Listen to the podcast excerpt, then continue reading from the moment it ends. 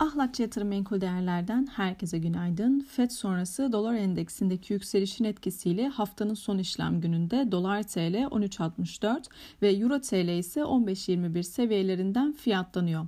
Euro dolar paritesi Amerika'dan gelen güçlü büyüme verileri ve Lagarde'ın güvercin tonda mesajlarının devam etmesiyle paritede 1.11.53 seviyelerine kadar gerilemesine neden oldu.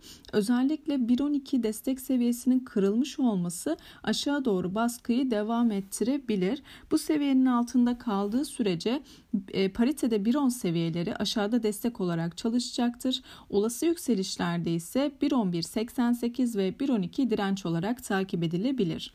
Küresel piyasalara baktığımızda Asya borsaları Amerika'daki güçlü ekonomik büyüme verilerinin ve Apple'dan gelen güçlü bilançodan destek bularak dünkü sert düşüşlerinin bir kısmını telafi ettiler.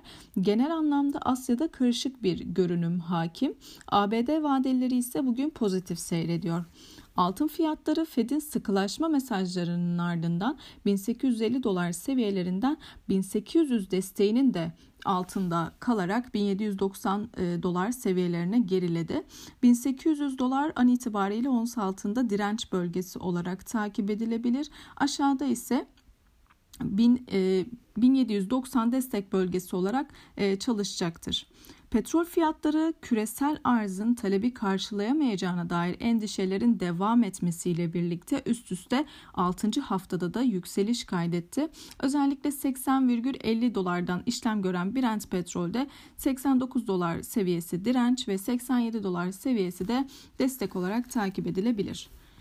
Dün içeride Borsa İstanbul'da küresel piyasalardaki endişelerden dolayı negatif açılış yapsa da 1910 desteğine kadar geri çekilen Borsa İstanbul'da sonrasında gelen güçlü alımlarla birlikte 22 günlük hareketli ortalamasının üzerinde 1997 seviyelerinden kapattı. Bugün için 2000 ara direncin kırılması halinde yükselişlerin 2021 ve 2065 seviyelerine kadar devam etmesi olası.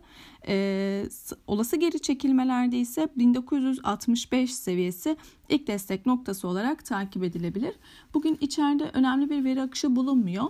Dışarıda Almanya'dan gelen büyüme verileri ve ABD Michigan Tüketici Güven Endeksi verileri takip edilecek. Herkese bol kazançlı, güzel bir gün dilerim.